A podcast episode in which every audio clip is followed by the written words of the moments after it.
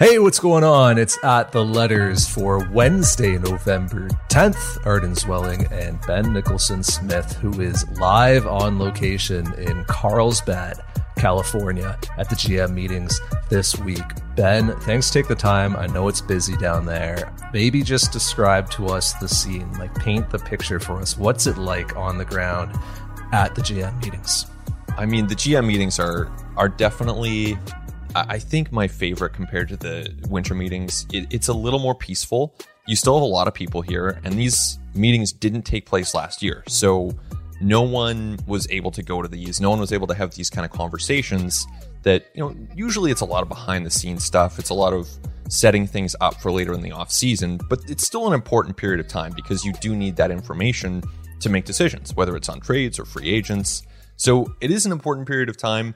And I sense that, you know, the people here, whether it's agents or executives from teams, even media members, I think people are glad to be back at them, especially with the likelihood that the winter meetings are probably going to be canceled this year. It is probably that one chance in the baseball calendar for people to get together. So in that sense, I, I think it's kind of the calm before the storm with the C B A stuff. It's at a really nice setting. Carlsbad, California is a beautiful spot. They picked a really nice hotel to have it at.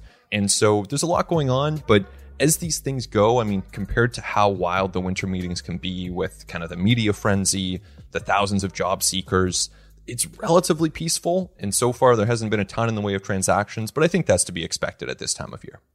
Yeah, and in a traditional offseason, you would definitely see more transactional activity at the winter meetings than you would at the G M meetings. I think in this offseason, you're not going to see anything until twenty twenty-two, unfortunately. But like the G M meetings typically, and I'm, I bet this is still the case this year, has been used just as a place to gather information and to have preliminary discussions because um, I don't know that every front office in baseball operates this way. I think most of them do. And I know the Blue Jays do. They like to get a sense of the market and they like to get a sense of what's available, where the expectations of every free agent they might be interested in are at, what, what they would be open to, what type of trade possibilities there are out there. So there's just like a ton of due diligence that has to occur. And you could obviously do a lot of that via text message or phone calls when you're at the Rogers Center, and then you can always hop on with people. But uh, it helps being there in person and being able to have like a face-to-face meeting with, you know, a Scott Boras, who is going to have like five, six, seven, eight, nine uh, players that might line up with the Blue Jays this winter. You can sit down and talk about each of those guys, just get a sense of where the opportunities and, and values might lie. The Blue Jays, I know, want all of that information before they do anything too substantial. Totally. And, you know, I think that when we talk about opportunities or values, or, you know, you hear that from a G M, we're here to gather information. We're, we're really pleased with the information we've gathered. I mean, of course, that sounds superficial. It's kind of obscures what's actually happening. But, you know, to go back to, to the analogy we used a lot of the time last off season, where you have this, you're, you're in a grocery store and you're trying to figure out. You brought out it the, back. The, you brought it back. Well, I, I think back. It holds up.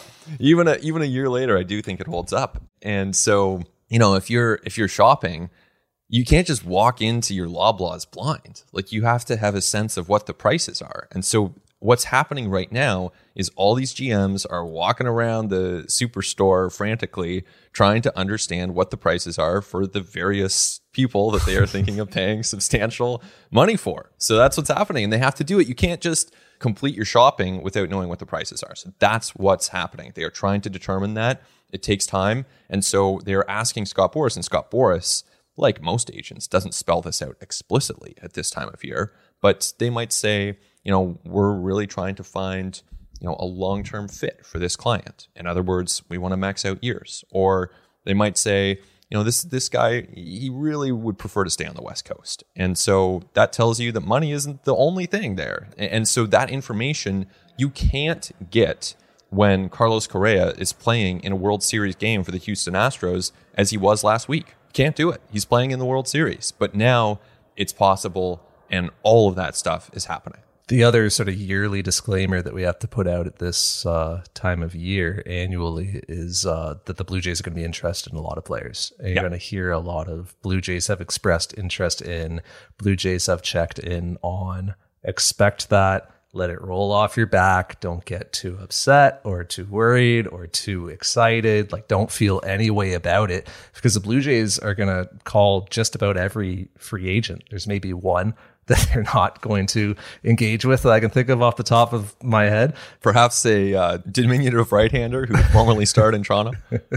uh, but other, uh, aside from that, I bet you the Blue Jays going to check in on just about everyone. They're going to call every team that might be dealing players. They're going to call the Oakland Athletics, Cincinnati Reds, Cleveland Guardians. Everybody's getting a call, so don't be surprised. I wonder if the difference this offseason, as, as opposed to ones prior, is that the Blue Jays will, um, for lack of a better word, be used less. So there might be, like, I think in the past, a lot of the uh, speculation or rumors around the Blue Jays when they're involved with certain players, a lot of times that's just agencies coming out and saying, like, yeah, no, the Blue Jays checked in on this guy, which I'm sure is accurate. And they're just trying to drum up a market and build up a market for their client when maybe the Blue Jays aren't necessarily willing to bid to the absolute, like, high tier that it's going to take. The pay the top price is going to take to acquire that player. I wonder if that's a little different this year. And I wonder if you, you know, a lot when when that that that interest is is genuine. I just wonder if, you know, the, the Blue Jays are just used a lot less. Yeah, I, you know, my sense is that that really could be the case, because, you know, you you hear from from teams here, and a lot of the G Ms, to their credit, are are relatively transparent with what it is that they're trying to do. So you hear from teams like Texas and Seattle and Detroit. They're willing to spend. They expect to spend. And then you've got the Yankees and the Red Sox. Those teams are giants every offseason. They tend to be very aggressive uh, spenders as well. So you've got a, a pretty strong market, pending all the C B A stuff. Huge factor in this. But as we enter things, it really does seem like there are a lot of teams that are willing to be aggressive, which is great. That's a, a really good sign to see that happening industry-wide. And, and the Jays are one of those teams. Like, the, the Jays are a team that I think we'll be in on a lot of those top free agents and guys all the way toward the bottom of the market, because they have a lot of different options at this point in the offseason. Yeah, it's a, it's a pretty good winter to be a free agent. Last winter, not so much. This winter, I think if you're a free agent, you're feeling good about the teams that say they're going to be spending and obviously have payroll to spend. And, and a lot of the teams are kind of coming out of rebuilds and starting to get competitive. You think about the Seattle Mariners, and, you know, you think about the Texas Rangers, who, who might be adding some some payroll. I mean, Miami's looking to get better, probably not going to the payroll level that, that a number of other teams are, but they've talked about wanting to add. The Detroit Tigers, obviously, as well. Like, these aren't teams that have been big players in recent years. So that's good news. If you're a free agent, um, the one sort of early move that we saw to this point was Andrew Heaney going to the Dodgers, eight and a half million dollars on a one year deal. Pretty similar to the Robbie Ray transaction at this time last winter. First name off the board, pretty much same valuation. Lefty with really good stuff. Obviously, Heaney doesn't have Ray's stuff, but he has real, like, legitimate major league pitches and hasn't been able to get the most out of them. And look, if the Colorado Rockies had gone out and done this, I'd be like, hmm. But when the Dodgers do it, I'm like, okay, clearly Andrew Heaney can be a lot better than yeah. he's been. Clearly, there's a lot of upside there and some very legitimate reason to believe that with some adjustments, some tweaks, he can uh, perform a lot better than he has in recent season. I trust I trust the Dodgers implicitly when they target a pitcher. What did you make of, of that move? And, and I kind of saw you uh, reporting that the Blue Jays had some interest there as well. Yeah, Jay's made an offer as well. Um, Heaney's interesting. Like you said, I mean, he's got a super high spin fastball, and a lot of the homers he allowed were basically wall scrapers. It wouldn't have gone out of, of every park, but he was he was pitching in Yankee Stadium, and, and didn't work out for him with the Yankees. But uh, a lot of teams had interest. Jays were among them. And it, it is interesting because it also shows that even though the market for the for the big free agents, and I, I would include Semien, I would include Ray in this, like, I think it's going to develop very slowly. I don't think those guys are signing until there's a new C B A. So, I don't know, February tenth, something like that. But, you know, on a smaller scale, for these smaller, medium-scale deals, teams are willing to do them, which is a great sign and keeps things interesting. Here as the offseason unfolds in, in the first couple of weeks of November, and you know, I think we could see more deals like this, you know, on a smaller scale for relievers, for bounce back players, for bench players. And certainly the trade market should be active too. But it's nice to to get those little indications of, hey, this is how the market seems to be moving. And, and the Heaney deal is, is kind of the one that kickstarts everything right now. Yeah, and the Ray deal last year kickstarted a, a very mini little run. I think Smiley went, um, Charlie Morton went as well in, in that little flurry there. So we'll see if that continues. Right now, it kind of looks like an isolated thing. Um, you could throw Wade Miley into sort of the early offseason transactions here, picked off waivers by the Chicago Cubs. ten million dollars club option, which will obviously be exercised, probably already has been exercised as we talk right now. That was telling from a Blue Jays perspective in an interesting way when it comes to Steven Matz, because at the time that that, that Wade Miley popped up on waivers, we were still kind of discussing, well, will Steven Matz get qualified? Will he not? I think you and I both sort of erred on the side of no, like you, you probably don't want to tie up eighteen million dollars in one year, Steven Matz, just considering your payroll right now, even if you like the player and the Blue Jays do like the player and they think there's more upside there. But then, you know, Miley doesn't get traded with a ten million dollars option. And it's like, oh, okay, well now clearly Steven Matz isn't getting qualified if that's where the value's going to lie. I mean, what did you make of Miley not even, or I'm maybe there was trade interest and teams didn't like the price at all, but you have to assume that, you know, they're, they're, they're, there would have, you know, Cincinnati would have made a move for even just a lottery ticket prospect if they could have. What'd you make of there not being a trade for Wade Miley, and then what that means for Steven Matz's value and, and market and free agency? Yeah, I mean, I agree with the way you kind of laid it out there. And, you know, Miley, he's making ten million dollars. Is that the salary? For I think it's a ten million dollars club option off the top yeah. of my head, yeah. So so ten million dollars, give or take, for Miley. And so he was claimed at that price, but no one traded for him. So that tells you the industry values him exactly at ten million dollars. And, you know, if that's the case, then you know, there probably it, there probably will be opportunities for the Blue Jays to sign pitchers who are comparable for less, or sign pitchers that they like better for, you know, a little bit more. You know, and we've seen that in years past. Like last year's one-year market included guys like a James Paxton or a Corey Kluber. Obviously, Robbie Ray was in that market last year. So it's a deep class. And I think that the Jays are positioned to land a couple of guys. And they they remain involved on, on Steven Matz. I think that there is a potential fit there. But from what I'm hearing here at the G M meetings, my impression is that Steven Matz is going to have multi-year offers and potentially three-year offers for him to be choosing from. It sounds like he's very open to different geographical regions, American League, National League. He loves to hit. I mean, there's different ways this thing can unfold, and the Jays remain involved there. But it sounds like Matz is is going to have a lot of choice there. And he has the same reps as, as Andrew Heaney. So this is clearly an agency that isn't hesitant to move quickly and to get something done. So I wouldn't be stunned if Matz is one of those guys who signs in the month of no- November. The Miley thing also almost reminded me a little bit of the Brad Hand situation last yep. offseason. Obviously, very different guys, reliever, starter. Obviously, Brad Hand's a bit of a tough name for Blue Jays fans, I understand. But at the time that he was on waivers last winter, very good left-handed reliever. And for much of twenty twenty-one as well, like really solid reliever, just, you know, at the trade deadline, just imploded completely. But yeah, he ended up on waivers right around the same time last offseason, right around the same sort of club option situation. Like it was right around ten million dollars as well.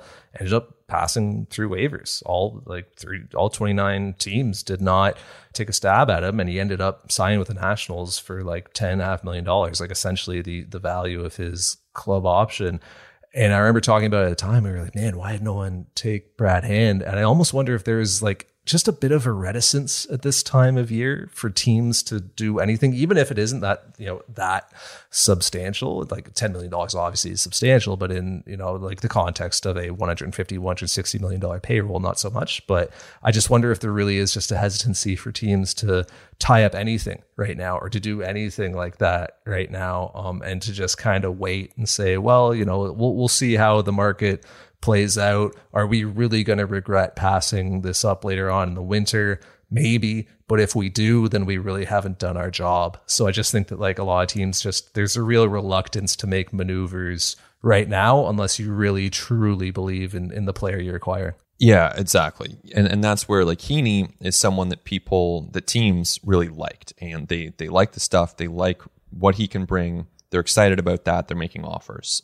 But I, I do think, like, even for those of us who are on the outside looking in, right? Like, there's so much to take in. There are so many free agents that you're trying to take stock of. And, you know, there are also trade opportunities that, you know, you're trying to wrap your head around. And then there are minor league free agents, and there's, you know, the possibility of extensions and understanding what other teams are are motivated by. And what we're trying to understand from the outside is a fraction of what the G Ms and assistant G Ms and agents are trying to understand from within that market. And so I, I just think that it takes time. We've seen this trend develop over the course of the last few off seasons, and it's not necessarily the most entertaining way for an off season to unfold. I mean, it kind of drags, and I think people still expect it to move quicker than it does, and that can lead to disappointment. But the reality is, these people tend to take their time, and it tends to just go very, very slowly. And to your point regarding Miley and, and this market where he fits into it, teams just haven't fully understood what the other options are. And so, is that the guy that they jump for? Wade Miley at thirty-three or whatever just didn't seem to be the case. Yeah, it's just, it's too early for teams. Like, I think there are probably a bunch of front offices that don't even really know their final payroll number sure. at this point, right? And so adding ten million dollars of Wade Miley, that means one thing if your payroll is X and another if your payroll is Y.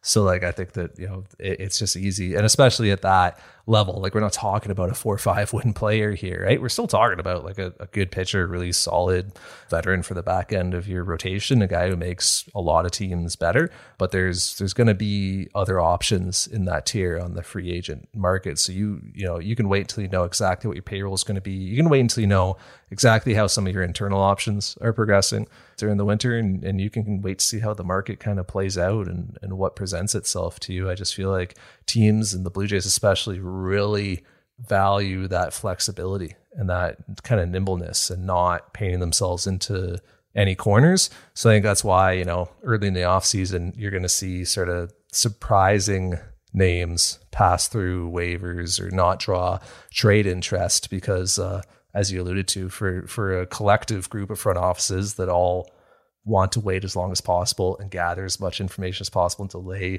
you know, things as much as possible, it just it just comes up a, a little bit too early. And, you know, I think the Jays, like, as their position right now, they have so many different ways that they could go with this thing. And pitching is at the top of that list, but they also need to add an infielder, maybe two infielders. Like, they could add a second baseman and a third baseman. They need to add multiple starting pitchers, multiple relievers. You know, they could look at their bench and do some different things there. And they're looking at trades too. So it's almost like, you know, they have so many things, and these are all in play. And whether you're talking about guys at the very top of the market, like a Marcus Semien, a Robbie Ray, Corey Seager potentially, these are players that the Blue Jays like and will have conversations about, but that takes time too. And along with that, there are some high-end trades that they can explore. And there's just a lot of things on the table for the Blue Jays. I, I think that they've clearly got their plan A. They've got their plan B, their plan C. They'll walk through each one of those as the offseason unfolds and, and try to get the best outcome possible. But, you know, unlike some teams where it's like, okay, they need a catcher and some bullpen help, the Jays have so many ways that they can do things. That's by design. They like having that, but it doesn't lead to this very simple offseason where you just say, okay, we're going to sign, like, the best catcher we can, two relievers, call it a day. Like, it's just, there's so much more in play.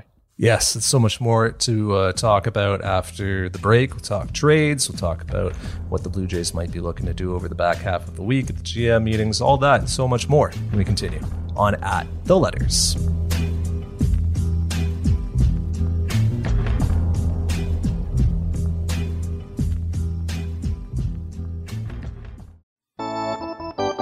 It continues on At The Letters. Arden Zwelling and Ben Nicholson-Smith, who is at the G M meetings in California as we speak. It's Wednesday, November tenth. It's a busy time and not a busy time in baseball, if you know what I mean. Like, it's not a busy time if you want, like, finality uh, and actual transactions and actual maneuvers. But it's a busy time behind the scenes in terms of discussions and laying things out, and assistant G Ms talking to other assistant G Ms, and then coming away from those conversations to furiously type out notes and reports and input all of that into the internal database and the system. Like every team has an internal system where they accumulate all of the information they've acquired and all the discussions, interactions that they've had. Uh, for the Blue Jays, I think it's called the Beast, or it, they might change it to the Blue Beast, something like that. Ben, you might know.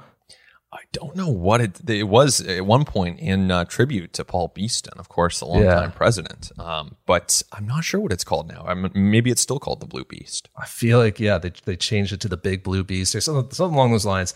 Who cares? Doesn't matter. But like they've, you know, every front office exec's got like the app on their phone. And so, you know, those things are being kind of updated and populated, and, and you're kind of generate, you know, you're formulating your strategy as you go, as you get more information. So two teams that I think the Blue Jays, uh, I'm sure they've been talking to. I wrote three weeks ago that these are two teams the Blue Jays need to be talking to a lot, are the Oakland Athletics and the Cincinnati Reds. And it was pretty easy to read the tea leaves at that, that time that these are two clubs that have very crowded arbitration classes, um, and like like all-star arbitration classes when you look at like Oakland and some of the names that they have eligible. So you've got increases there in salary, and those are clubs that have also been looking to shed payroll recently. And lo and behold, here they are at the G M meetings making some news saying, yeah, you know, we've got players that we'll listen on. We have to make moves. So you look at the Oakland Athletics at the time when I wrote about them, I, I said Sean Manaea would be your, your top target. And then you could look at Chris Bassett or a Frankie Montas. I don't think that's really changed at all. I think those would be great targets for the Blue Jays as they look to acquire some pitching. When you look at the Reds, Luis Castillo is like the obvious name. I mean, he, he was talked about last offseason. I'm sure he's being talked about as we speak. But you've also got guys like Tyler Mahle and Sonny Gray, who, you know, you could look to take off of their hands. Maybe there's some way that Mike Moustakas ends up in a trade and he ends up, you know, coming to, to play infield for you. There's quite a bit of money on his deal, but maybe that lessens the prospect cost that it would take in, in a trade if you were also acquiring a, a Castillo or or a, or a Gray or or what have you. So, I mean, I just think there's a lot of opportunities there. And, and Ben, you were kind of identifying Cleveland as another team that, that the Blue Jays might want to look to talk to. I mean, what, you know, what, what leads you down that path? Because I haven't heard their names come up too often this, this winter. For sure. Well, I mean, a lot there. Let's, let's dial it back first. I mean, to the, to the front office stuff, it's interesting here because the Jays, it's really noteworthy. They have quite a large front office. And so, you know, in comparison to some of these other teams, like the Angels, for instance, where you have a couple former Jays execs, but, you know, the contrast there in front office size is is pretty noteworthy. So from an information entry standpoint, from an information gathering standpoint, what the Blue Jays are attempting to do, there's no right way or wrong way here, but what the Jays are attempting to do is much more sophisticated, kind of more complicated than what some of these other teams are trying to do. So again, that could slow things down. Now, I, I totally agree with you on the Athletics and on the Reds. And I think that those, you know, teams, as the offseason has unfolded since you wrote that, I think we're seeing that those teams are are extremely open to dealing. And, you know, I was I was able to talk to David Forst, the Oakland G M, yesterday, and asked him, you know, what's the willingness to to trade some of your players? And his his response is, we're open to any conversation right now. We have to be. Knowing the cycle that we've gone through after three or four years of competing, I think we have to be open to whatever other teams are asking about, which basically, to me, that's G M speak for, look, like, we're open for business. We are willing to deal right here and right now. And, and you know, that's good for the Blue Jays in a sense, because guys like Manaea and Bassett, Montas, I mean, that could be super interesting for a starting rotation. I think there's another side of this too, where like the New York Yankees could be asking about Matt Olson, and other teams are going to try to poach this talent off of the Oakland roster. And so as much as it's a good thing for the Blue Jays, they also have to be a little wary of what's going to happen with some of their division rivals, because it's so clear that the Athletics, the Reds, these teams are open for business.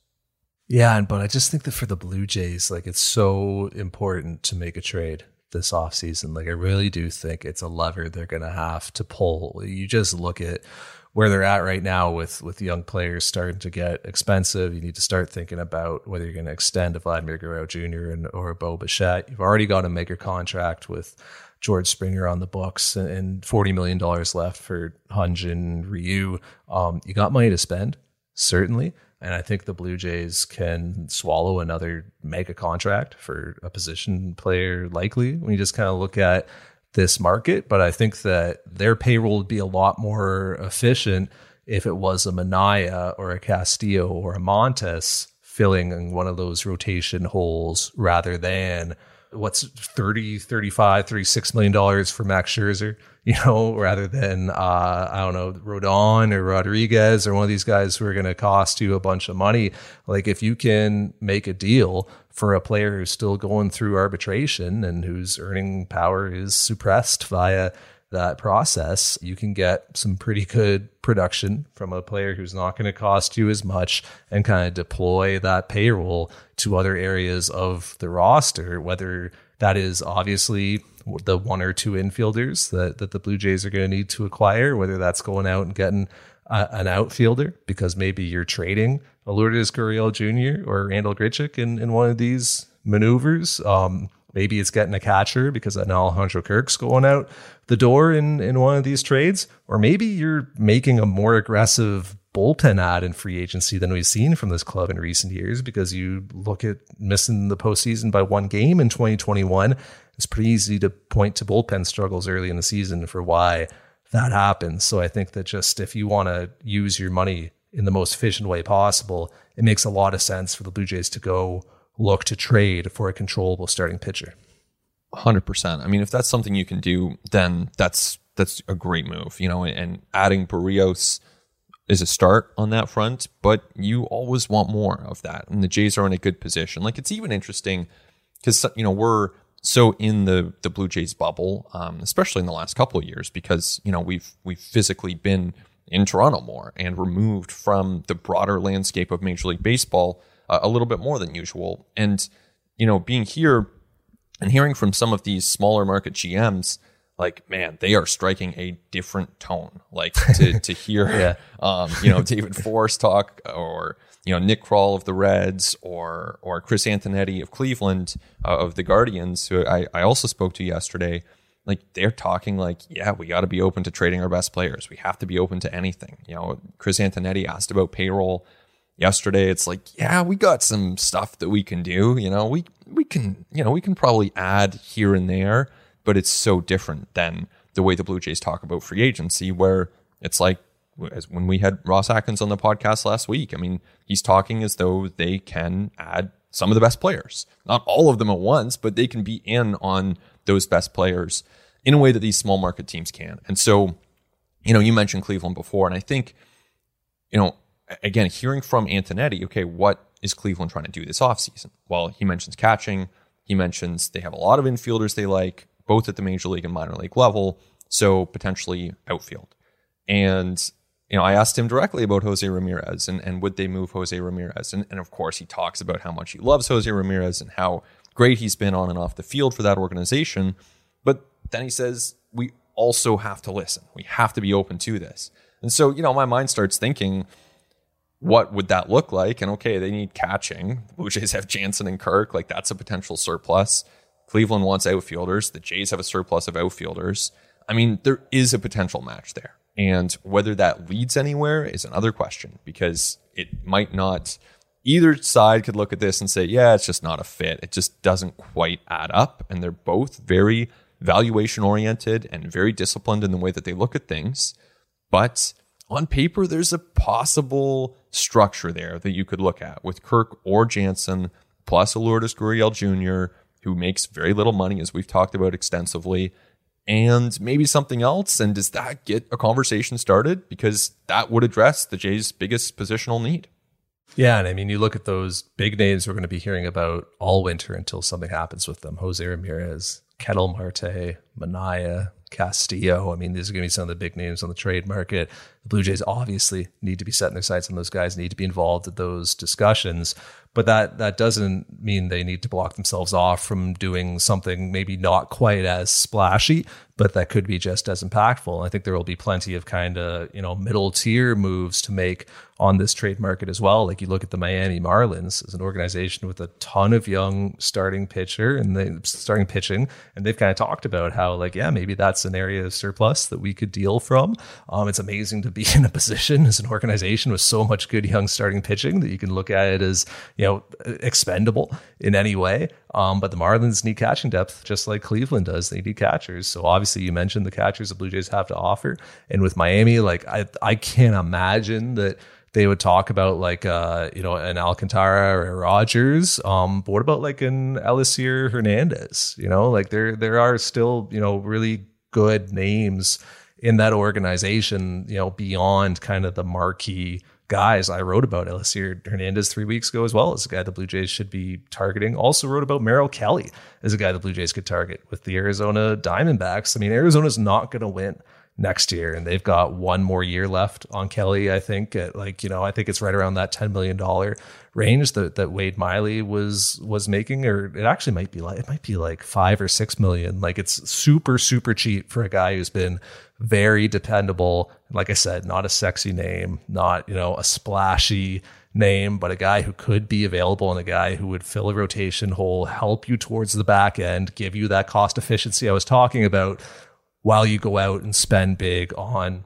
whatever, Kershaw, Ray, Verlander, whoever, like a big name to fill that rotation hole at the top of your staff. You could look towards the bullpen as well. I wrote about Chad Kuhl a number of weeks ago from the Pittsburgh Pirates as a guy who, you know, looks like his future in Pittsburgh is somewhat in question, didn't have the season he would have liked to as a starter, has really premium big league stuff. And he's a year from free agency. He's already started to make that transition to the bullpen. I wondered if he was a guy who uh, maybe the Blue Jays could target as as a relief option and somebody who they could use in a, in a late inning role, give him a full spring training to like get used to that transition, get used to the role, figure out who he is as a reliever and how his stuff works most effectively. Obviously, sell him on working with Pete Walker and Matt Bushman, some of the uh, life that they've gotten out of, you know, similar pitchers who are in his position, and say, hey, come here, have a great year with us pitching out of our bullpen,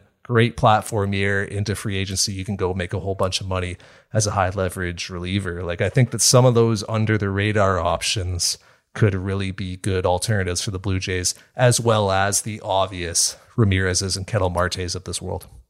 Right. And, you know, maybe there's a way to, in the course of this offseason, which, you know, the pacing is going to be, it's going to be really different. It's going to be really probably disjointed because you'll have this month of November where we can actually have baseball talk and we can actually talk about potential trades and the qualifying offers kind of drive the market. Then there's probably going to be a pause, probably going to be a lockout for two months. And then it'll resume again with this flurry in February. So, you know, within that, though, there's a possibility in that first kind of chunk of the offseason that we're now in the midst of for a team like the Blue Jays to potentially acquire one of those more back-end options that you're talking about here. Someone who could be a bounce-back candidate where you're going to need two starters if you're the Blue Jays. And as long as you're still talking to a Robbie Ray and you have your Kevin Gausmans out there and these top-line starters, well, okay, you can keep that door open. It might take a while to see where all that leads. And in the meantime, you can fill one of those two spots, knowing that it's not going to close anything off. And I think that the Jays' interest in Heaney and Matz kind of reflects, and I'm sure they're doing this on the trade front as well, but it reflects a willingness to move relatively soon to address at least one of those rotation spots. Yeah, you just can't expect that a Gausman or a Ray or a Semien is going to come off the board anytime soon. When you have so much work to get done, if you can find a tidy piece of work to do, you're going to do it. I mean, you look at how much of this market Scott Boras controls, and what do we know about Scott Boras? His players don't sign until uber late. Like they hold that leverage forever, often into spring training, like into camps already in full swing. And, uh, and, and players are, are still waiting and still, you know, holding out for, for their value. Like, like Ben, if you're the Blue Jays, like you're obviously meeting with Scott Boras possibly this week at some point because you're going to be interested in his clients. There's no more quote unquote blue flu. There's none of that. Like you're, you're willing to engage with them. Like, what do you think that meeting actually looks like? Like, what are those discussions like? Because there are so many names that you're going to be discussing with Scott Boras. So obviously, like, the Blue Jays hold some cards here in being a team that can like spend and pay for his premium talent. But Scott Boras holds quite a bit of leverage as well, just because he controls so much of the market. Oh, yeah. And this is where, you know, if you're the Blue Jays, uh, it makes sense to have that relationship with Scott Boras. And, you know, it's one that they've seemed to have developed pretty well in the last couple of years with a deal with Ryu and signing Austin Martin as a first rounder. So, you know, I, I think in those meetings, my sense is that teams and and agents will discuss almost the entire client list of that agent. Like, if you're sitting down with Scott Boras, you're going to do it, as you say, completely agree. That's a high priority. Like, it might be, you know, a top two or three, you know, meeting that they need to be bumping other meetings for, to make sure that, you know, in this case, that's probably, is it Joe Sheehan and, and Ross Atkins, and they've, they've got other front office members here as well joining uh, the G M here at the G M meetings. But you have to make sure that you are making that meeting happen. And, and my sense is that Scott Boras runs through his clients and he he says, hey, here's what we got on Scherzer. Here's what he's looking for. Bryant, Conforto. You've got Castellanos. You've got Carlos Rodon. You've got Corey Seager, of course, Marcus Semien. And you're not going to schedule separate meetings for each one of those guys. It's not like you're going to do a Zoom with Scott Boras on Monday regarding Marcus Semien and then meet him in person on Tuesday to talk about Nick Castellanos. You're going to do it all at once. So in that sense, is that the Blue Jays expressing interest in all of those guys at once? I mean, I guess it is, right? But until that kind of gains some traction, until that kind of gets off the ground, then that interest is is preliminary, sincere, I think, but preliminary, and then we'll see where it goes.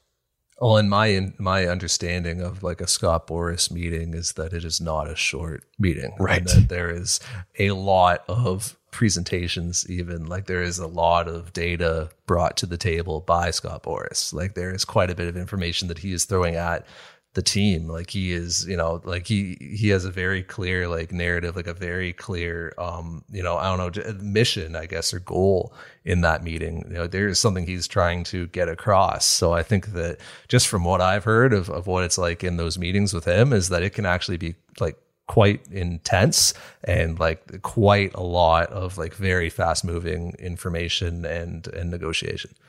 Yeah, it's it's interesting, and each agent has their own style. Boras, of course, has a style of his own. But you know, in talking to other agents here, like it's it's interesting, even in the in the course of, let's say, the last ten years, how much more agents now just talk without any hesitation. Like it's totally fluid, and they talk about ex-woba, and they talk about his expected um, home runs, or he he should have hit more home runs, or you know, his his sprint speed was this. Like it is just they assume that you know what they're talking about, and this is. This is the way they talk to teams as well, because that's what teams talk about. And so the agents have to speak that language. If you're sitting there talking about, you know, just your innings pitched and your E R A, well, that's not really how the Los Angeles Dodgers work. So you probably need to adjust the way that you speak. And I find that kind of interesting too.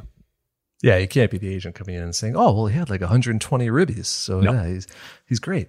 Just as we wrap up, is there, like we've talked about a lot of the big names, obviously, like is there anything kind of off the beaten path that, that you've come across there that you've heard? Could be a big name as well, but is there something that maybe you, you want to shed a little bit of a spotlight on that, that you've gleaned this week at the G M meetings and maybe hasn't been a, a very big story to this point? I got two little things here. So, and I, I don't think either one will surprise you. Probably won't surprise a lot of our listeners, but maybe it's worth touching on at least. So one, Gabriel Moreno, obviously having an incredible season, incredible year, just hitting the cover off the ball in the Arizona Fall League. And he's someone who's, who Ross Atkins is talking about a lot. And just, you know, this is a lot of it outside, you know, media questions directed toward Ross Atkins at the G M meetings. But he was saying that this is a player that he gets asked about a lot, whether it's from, you know, just in casual conversation. I don't mean that teams are necessarily trying to acquire him. That's probably not going to end well for that other team. I think he's basically untouchable for the Jays. But that's been, you know, a topic here, um, which I'm sure doesn't surprise you. Oh, no, not at all. I mean, I suppose you just look at every night at the Arizona Fall League, like it's a like it's a highlight show with him. It's unbelievable. He's been on the forty man for a couple of years now, uh, touched triple A. at the end of the season. Um, obviously, I think some of that was just like making up for lost time. Like I think some of the fall league too is making up for lost time with him. Um, and I think he might actually continue on to play in winter league after this just to get some, some more reps, because obviously he had that injury midseason when he was just torching double A, and that kind of set him back a little bit. So I think he's, the Blue Jays just getting him as much experience out of this season as they can. But I mean, he's going to be right there. Like he's a triple A ball player out of spring training next year, unless like something crazy happens and he makes the team. It's not out of the question, but I think most likely he's a triple A player out of spring training. And then he's right on the doorstep, man. And he's like, we, we've seen, like, if you, if he's going nuts in, in triple A and the Blue Jays have an opening in the big leagues, he's on the forty. I don't think he's that far off from yep. the big leagues, really. Like, I think he's pretty damn close, man. And what's really interesting is him, when he was rehabbing the injury at the player development complex in Florida, taking some reps at third base. Yep. And then starting to see it in game a little bit. I don't know that he's going to be an everyday third baseman for anyone, but if he can be that like Russell Martin type, who is like the catcher and third baseman, boy, does that unlock some things for your roster, and does that open up some possibilities. So there's like some very intriguing stuff happening with Gabe Moreno. And as things stand right now today, there's a very good chance that he's wearing a Blue Jays uniform at some point in twenty twenty-two. Yeah, let's hope so. He'll be really fun to watch. Um, and and the other thing I'll, I'll just kind of mention here is my sense is that the Jays are actually in a good spot, like in a better spot than they were this time last winter for a couple reasons. One, they won ninety-one games. So that I think truly helps them. And I've been told that some free agents have actually approached the Jays, like prominent free agents have have initiated that conversation, expressed, hey, like, you know, keep us in mind um, as you're going through your off season. So you like to see that. That can only help. In addition to that, there's certainty, or, you know, at least more certainty as to where they're playing, which helps. And it kind of eliminates one question that potential free agents would have.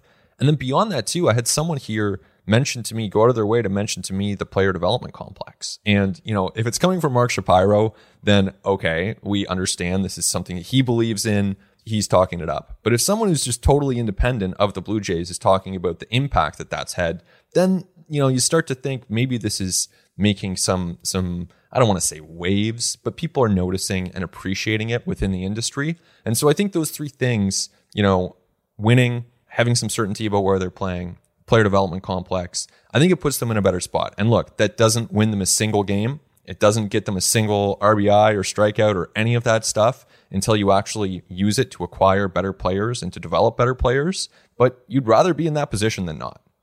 Here's the thing, like, players talk to each other, right? So, you know, and I think now more so than ever, I think the bonds between players are, are stronger because they've all come up through whatever it is, these elite travel ball teams and academies, or, you know, like you you see it, like all, a lot of the, you know, Dominican guys are all hanging out together when, when they go, you know, when they go back home for the winter, like they're training together.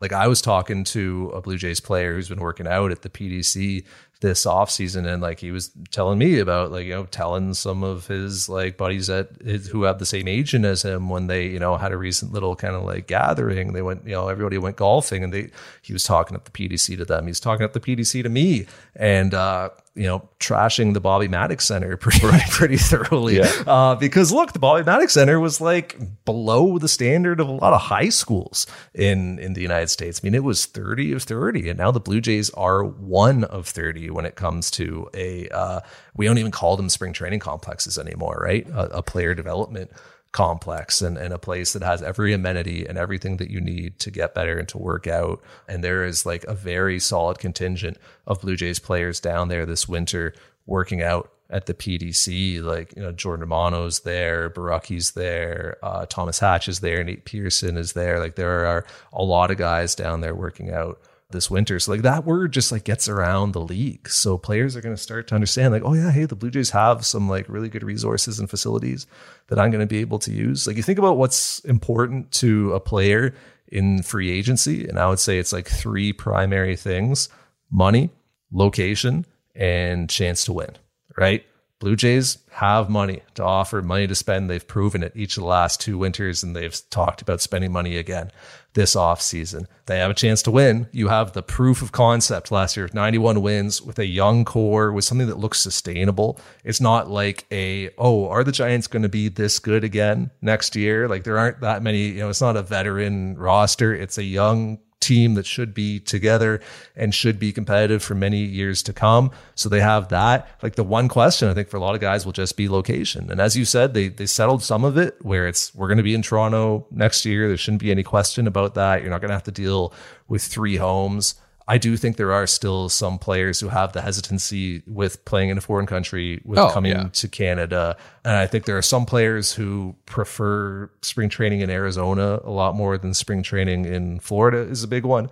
There's some guys who just want to be on the West Coast, and there's some teams that are going to win with a lot of money to spend on the West Coast as well. So there's some other options there. But the Blue Jays have just kind of like steadily checked some more boxes that would appeal to free agents. So as you kind of allude to, I'm not that surprised to hear that the Blue Jays are more of an attractive destination this winter, because they've just they've they've checked more of those boxes progressively over the last several years. Yeah, of course. And I know you've seen that kind of firsthand as that's developed, and now they're in a position where they can actually use that to their advantage. Now, okay, if you use that to sign this offseason's Kendrys Morales and Tanner Roark, then it doesn't really do you much good. Yeah. Great, those guys want to sign with you. Well, you have to sign the right players. You have to sign the players that are going to help you win, and that's where it comes down to player evaluation. And, you know, it's not just the recruitment aspect. You have to have successfully identify the guys who are going to help you win games, and so they have to do that. That is never easy. It went very well for them last offseason when they signed Ray and Semien and Springer, but it doesn't always go that well, and the stakes are very high when you're talking about the kind of dollars that the Blue Jays are in a position to spend, so they got to get it right, and that's what the next couple months are about. No doubt there will be much to talk about over the next couple months as the uh, the offseason proceeds, and then maybe around December first takes a bit of a pause, and then hopefully picks up steam not too long after that with a new C B A and some momentum moving uh, forward to spring training twenty twenty-two, which hopefully will begin on time right around Valentine's Day twenty twenty-two. Fingers crossed that that's what's going to happen, but we're going to step away. He's Ben Nicholson-Smith. He's on Twitter at B Nicholson-Smith. Read everything he is producing from the G M meetings at sportsnet dot c a. My name's Arden Zwelling. Our producer is Christian Ryan. Thanks as always for his help, and to Nick Andrade as well on the video side. Thank you, Nick, and thank you uh, everyone for listening. Talk to you next time on At The Letters.